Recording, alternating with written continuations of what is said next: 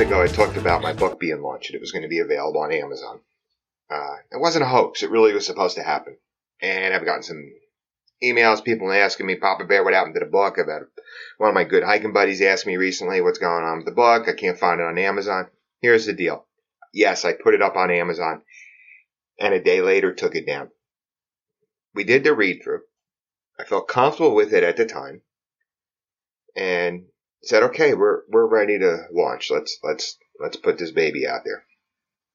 I woke up the next morning, read it again, and I said, wow, this thing turned out to be what I didn't want it to be. I wanted to avoid writing a trail journal. And when I read it, unfortunately, what I did was just not, it was stupid. I, I, I should have waited a week or even two weeks before I put it on Amazon. But when I read it through again, I said, ah, yeah, it's reading like a trail journal. Not the boring, well, I hiked 10 miles today, stopped at this shelter, ate this meal, went to bed, woke up the next day, filled up my water bottles, hiked 10 miles. No, it wasn't that type of trail journal, but basically it read like a trail journal. And that was what I was trying to avoid. So we took it down. So no, right now it's not available on Amazon. However, what I have done since then is I've hired a professional editor. Finally just said, you know what? I want to do this right. I want to make sure I put a, a book out there I can be proud of. And even more importantly, that says what I want it to say. It's not a trail journal, but it's conveying the message that I want it to. And the message is twofold here. One of them is the transformative abilities or the transformative measures we can go through if we allow ourselves to when we're out on the trail. We shouldn't go out on long distance hikes seeking to change our lives or seeking to find answers. But if we just go out there and allow ourselves to live like vagabonds, I guess is the best way to put it, to let our guard down, just, um, I use this term a lot, probably too much, but just to be smelly, stinky hikers for a period of time and, and, and, and take ourselves out of the, the confines of society where we're not conforming. All we're really doing is just getting ourselves from one place to the next and trying to enjoy ourselves throughout the day. That's part one of what I want to be able to say in my book.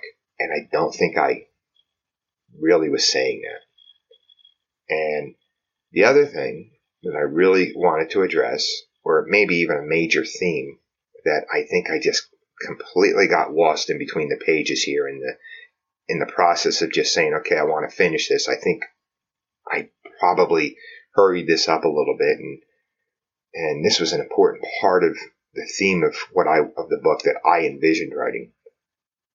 It's just how the trail on long distance hikes, and I can relate it to the long trail and and my section hikes on the Appalachian Trail. But the trail can sometimes be a lot like life. People come in and out of our lives. They touch our lives. They leave impressions on us. Sometimes these people are with us for long periods of time. On the trail, that might mean weeks or months. In life, it might mean years. Sometimes it might be somebody we just had a casual conversation with while filling up our water bottles or crossing paths. Maybe they were hiking in the opposite, opposite direction of us. In life, it can mean maybe somebody you worked with for a few months or a couple of years. But people come in and out of our lives and they leave impressions on us. An example of this in my own life is at the age of 11, I met my first Appalachian Trail through hiker. I don't know his name and I don't know where he came from. I don't recall that even being part of our conversation. I think I was just starstruck with the fact that here I am talking to one of these people that I've heard about that actually hikes from Georgia to Maine. And we probably only spoke for about 15 to 20 minutes.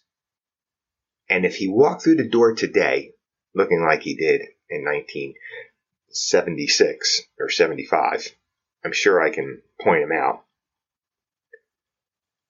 The impression he left on me has lasted a lifetime.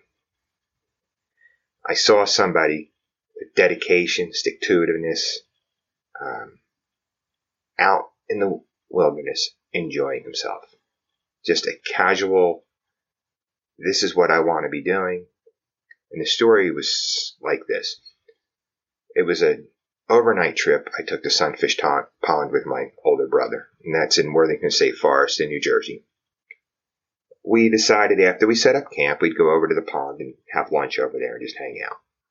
When we arrived, there was a gentleman who looked pretty old to me, but looking back, he was probably in his mid to late 20s. My brother was only 18 at the time. He looked older than my brother, so he looked old. He had one of those Paul Bunyan beards that back then was rebellious. You know, only hippies and homeless people, and I would soon find out, Appalachian Trail through hikers sported. Today, it's kind of a way to, I guess, fit in. But back then, it meant you rebelled.